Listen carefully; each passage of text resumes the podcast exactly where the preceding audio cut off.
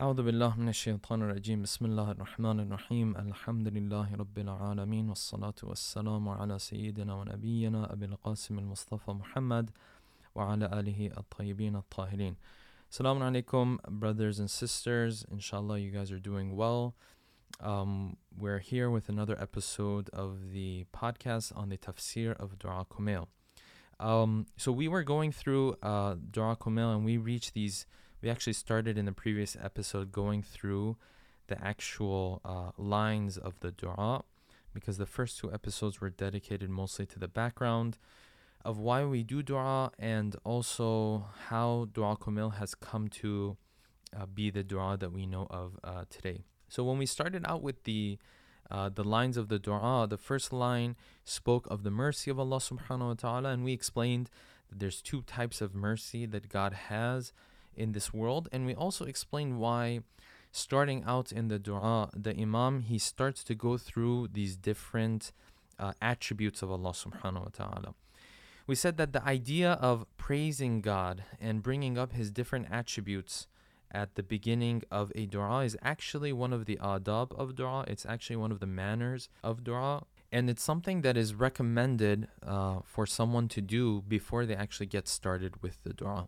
And we had a, dis- a small discussion about why that is the case, and we were pointing out that it this idea of remembering God and humbling yourself and remembering how great He is. There's a spiritual growth in it. There's a spiritual benefit in it, and uh, because of that, this is one of the manners of the dua, one of the adab.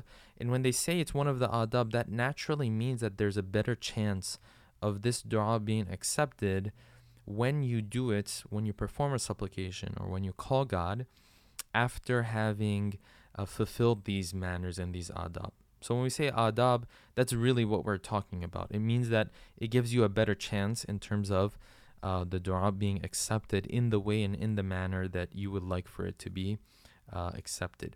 So we reach this line the last line we discussed was وَبِسُلْطَانِكَ الَّذِي عَلَى كُلِّ شَيْءٍ We ask Allah subhanahu wa ta'ala by the right of His power and His strength that has uh, that has made Him greater than everything or that has encompassed everything and, and that has uh, basically mastered everything. And we talked about how this sultan, this power and this authority plays out in creatures in this world that have free will and also in creatures that don't have free will.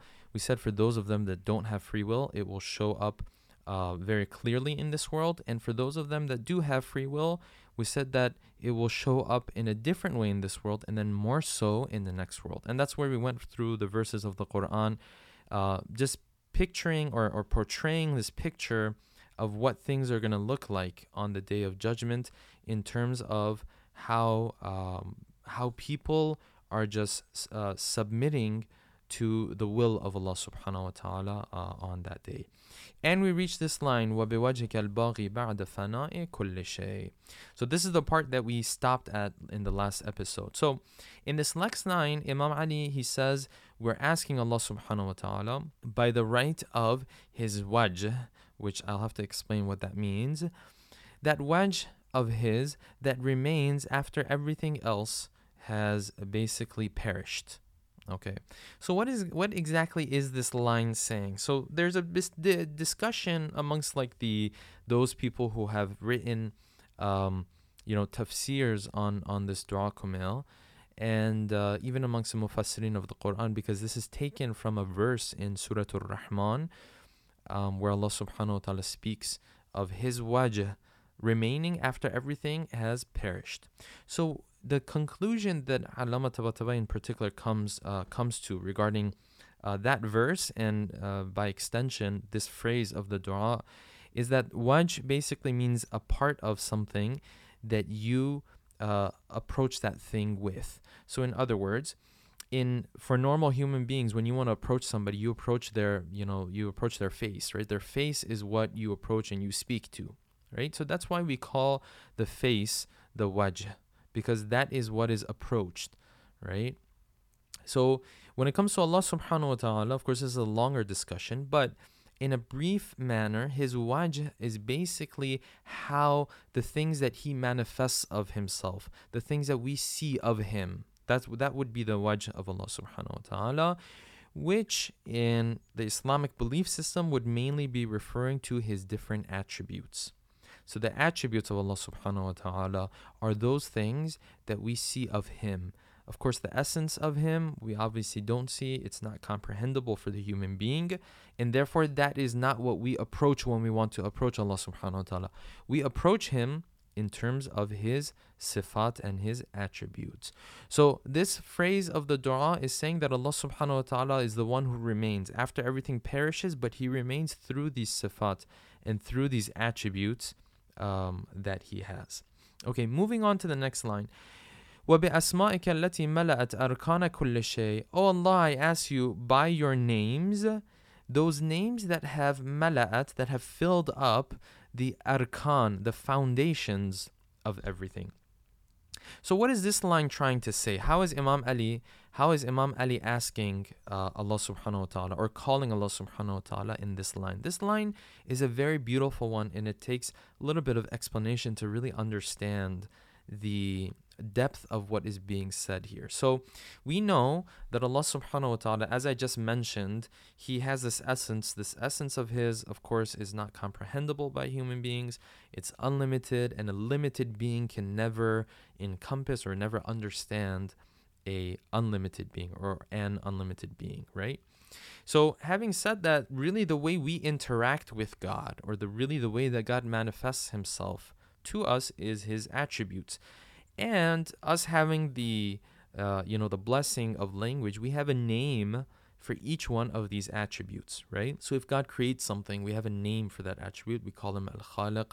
If he gives sustenance to some someone or something we have a name for that. We call that raziq. So allah subhanahu wa ta'ala has all these names that are pretty much backed up each one of them by one of his attributes. Now what this line and this phrase of the dua is saying is that each these names in other words these attributes of allah subhanahu wa ta'ala they have filled the foundations of different things. What the line is really trying to say is this. Every single creature that you look at every single creation of allah subhanahu wa ta'ala that we look at around us is really uh, a manifestation of one or multiple names of god. Okay? So i'll explain that a little bit more as it sinks in every single creature is manifesting is a mirror for Allah subhanahu wa ta'ala. Some creatures might manifest one or two names, some creatures might manifest multiple names of the names, in other words, attributes of Allah subhanahu wa ta'ala. But the dua is saying that this is what makes up the very essence and the very existence of each of these uh, creations and each of these creatures that Allah subhanahu wa ta'ala has created. So the result of this is that when you look at the world, right, this phrase is really trying to bring a different perspective to the way that we see things. In other words, the phrase is saying that when you look at the world and you see all these different attributes, these are basically God's attributes being manifested, of course, in a limited manner, because every creature that we see around us is limited both in, in terms of the extent of that name and that attribute, and also in terms of the numbers of those attributes. So I'll give some examples to just clarify this a little bit better. So, for example, when you look at like a bird, right, or a flower, it's manifesting the name of Allah subhanahu wa ta'ala as Jamil, right? The one who has beauty, right? Or when you look at a mother, for example, right? It might be a human being or it might be from among, you know, mothers from animals it's manifesting the name of Allah subhanahu wa ta'ala that has to do with, like, let's say, Rahman and Rahim and kindness, right? Because that's what a mother really, uh, you know, offers and brings to the table. When you look at other animals like a lion, right? Like a beast, he might be manifesting the name of Allah subhanahu wa ta'ala that is muntaqim, the one who gets revenge, right? Or the one who is jalil, the one who is, uh, you know, powerful, right? Or so every single attribute, every single creature that we look at, every single creation that we look at in the world is really manifesting one or sometimes more than one of the names of Allah subhanahu wa ta'ala. So it's kind of like Allah subhanahu wa ta'ala has taken, like, of course, He's the one who has all of these attributes and He has each one to an unlimited extent but he sprinkled some of these attributes in different creatures around us. And the result of that is that when we look around us in the world, right, when we look around us in our life, whenever we see someone who has some of these good attributes, even if it's limited, we are supposed to be seeing them as a mirror of Allah subhanahu wa ta'ala. When you look at things in that way, it changes your perspective. Why? Because at that point, when you look at these different creatures and creations, really what you see is a compilation of one or multiple names of Allah subhanahu wa ta'ala. So you now everything becomes a mirror of Allah subhanahu wa ta'ala for you, right? Even if you see a good looking human being, for example, all that good looking human being is, based on this line of Dua Kumail, is a human being that is manifesting the name of Jamil of Allah subhanahu wa ta'ala, that attribute of Allah subhanahu wa ta'ala. And if you look at everything around you, you can break them down. If you look at everything uh, around you, you can really break everything around us down into these individual um, attributes slash characteristics slash names, right? All of them are made up of these names of Allah subhanahu wa ta'ala. Now, like what you could see as a difference between uh, human beings and animals is that human beings can manifest um, usually more of these names than animals can, right? But whether you're a human being or an animal, it doesn't matter. Either way, us, because our existence is limited, even if we can, uh, you know, manifest all of these different names of Allah subhanahu wa ta'ala, we can only do it to a limited uh, extent. And really, that's the difference between a person who is a, a, servant of Allah subhanahu wa ta'ala, that is a really, really close servant of Allah subhanahu wa ta'ala, and uh, God Himself. Because no matter what that servant does, as in the case of the prophets, our imams, all the all those uh, individuals, no matter what they do, even if they can put together um, a whole compile a compilation of all of these different attributes of God, they can only manifest these attributes to a limit a limited extent. Whereas with Allah subhanahu wa ta'ala, He can do that to the full extent in the sense of an unlimited extent, right? But really, every the being of every crea- creature, if you break it down, it will be broken down into these different names. And this is what the Quran also tells us. In Surah Al Hijr, verse 21, we read this as well. There's a famous uh, verse of the Quran, this uh, verse 21 from Surah Al Hijr. And um, our scholars uh, re- re- reference this verse quite often, actually, in, in different discussions, really. And it comes up here as well. So the verse says, وَإِن مِّن شَيْءٍ إِلَّا عِندَنَا خَزَائِنُهُ There is nothing, right, nothing in the world except that we hold its treasures. وَمَا نُنَزِّلُهُ إِلَّا بِقَدَرٍ مَعْلُومٍ We hold the treasure of that thing, like we hold the source of it, and then we send down a little bit of it here and there. So Allah subhanahu wa ta'ala, this exactly applies to what we're talking about. He is the source of these names in an unlimited manner. And then he will give a little bit of it to this person, a little bit of it to that person, and he will he will send down a little bit of it here and there. This is really what that verse is referring to.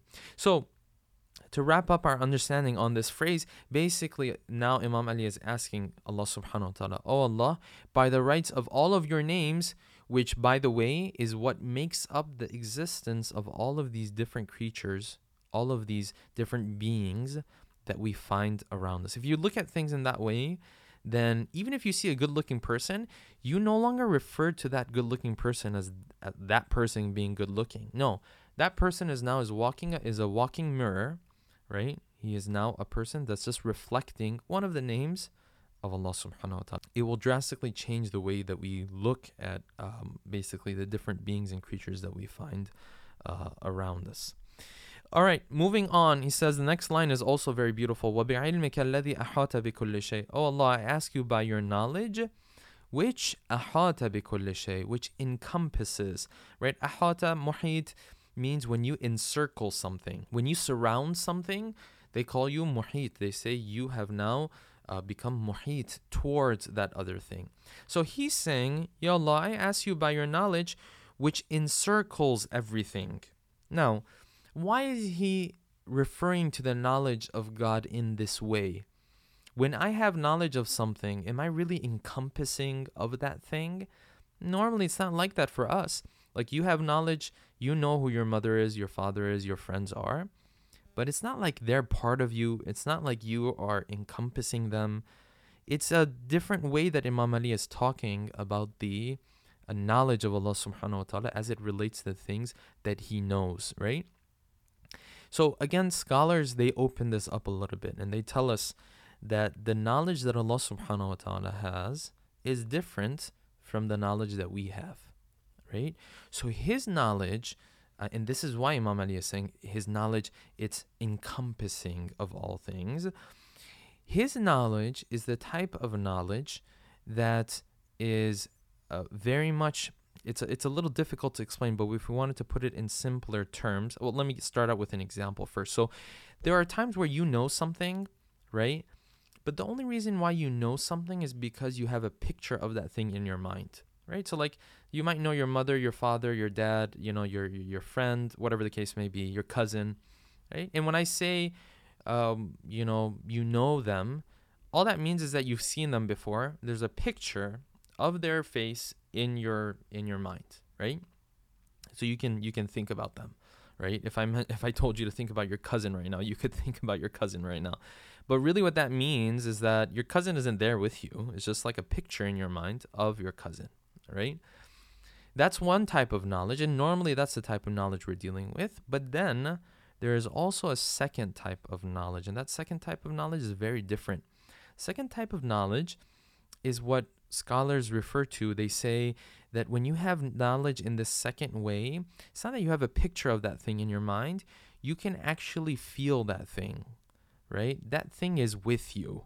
Now, that's a philosophical discussion, but just for our purposes, that's the way we could refer to it. Sometimes you can feel something and it's with you.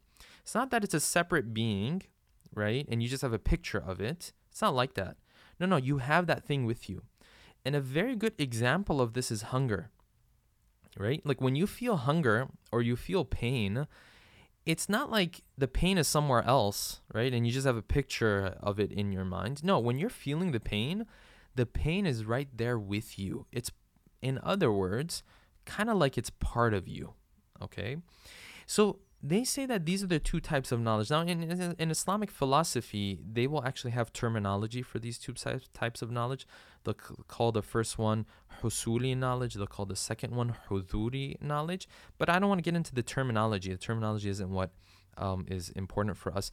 It's important to understand the difference between these two, though. So now that we understand the difference between these two, now we understand that line of the dua. The dua is saying, Oh Allah, we ask you by the right of your knowledge that encompasses everything. In other words, it's not that type of knowledge where that thing that you know of is somewhere else. You just have a picture in your mind of it. No, his existence is encompassing of what he knows, right? So literally everything that he knows is with him is present with him, is there with him. The same way your pain and your hunger is there with you. It's not some separate thing. You you you can swear that like I'm feeling pain. It's right here with me, right? So it's two different types of knowledge really.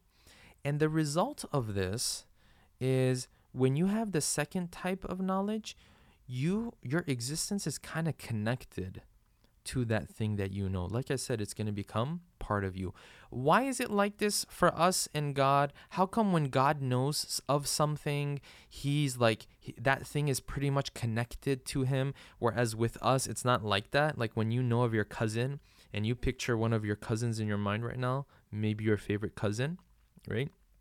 Hopefully by the time we're done with this episode you'll be thinking of all of your cousins. But um, if you think of your cousin that person doesn't really become part of you. What's the difference? Why does it work uh, why is it that it works in this way for us but when it comes to allah subhanahu wa ta'ala it's of the different type? The one key difference is that he has created you and me whereas you didn't create your cousin. That's the difference. When you create something and you're the one that's giving existence to something, right? Then the natural effect of that is going to be what? Is that you feel connected to that thing. That thing is not even separate from you, technically speaking, right? Because you're the one who's giving existence to it. And because of that, you automatically have knowledge, but your knowledge is not the first type of knowledge. No, it's much, much deeper. It's the second type of knowledge, right? So, to give you an analogy as I bring this episode to an end, imagine if you were a painter, right? And you were painting like a, uh, you were painting a painting, right? And sometimes when you paint this painting, because you're the one who's creating this painting, it is your understanding and your knowledge of that painting is extremely different from a person who just comes and sees it in an art gallery, right? The one who comes and sees it in an art gallery kind of has an understanding of it, but you, as the painter, because you're the one who's creating it, oh, you know of every single corner of that painting, right? You even know the parts where you were drawing or you were painting and you made a mistake, right? And then you made it look like a masterpiece, which happens quite often, actually, if you ask painters, right? You know of every, you knew which part you were supposed to do in a different way, and then you change your mind. You know everything, single thing about it. You know the very fabric of that painting. Why is that? Because you were the one who created that painting. So you see the difference there, how different your understanding is from the one who just comes and sees your painting in an art gallery. That's kind of like an example we could use, an analogy we could use to demonstrate the difference between the knowledge that we have towards different things and the knowledge that God has towards different things. Because He's the creator, His knowledge is far deeper than that. He is the, the existence of those things are connected to Him. So His knowledge is much deeper than what we could ever have of these different uh, beings and creatures around us. So this is why in these du'as, and it's not just dua in other du'as you will also find this, that the knowledge of Allah subhanahu wa ta'ala is being spoken of in a different way that our knowledge is speaking is spoken of. So here Imam Ali is saying, we ask you by that knowledge of yours that encompasses everything. And now you understand hopefully why is it that uh, Allah subhanahu wa ta'ala is using that uh, or Imam Ali is using that type of um, terminology there, right?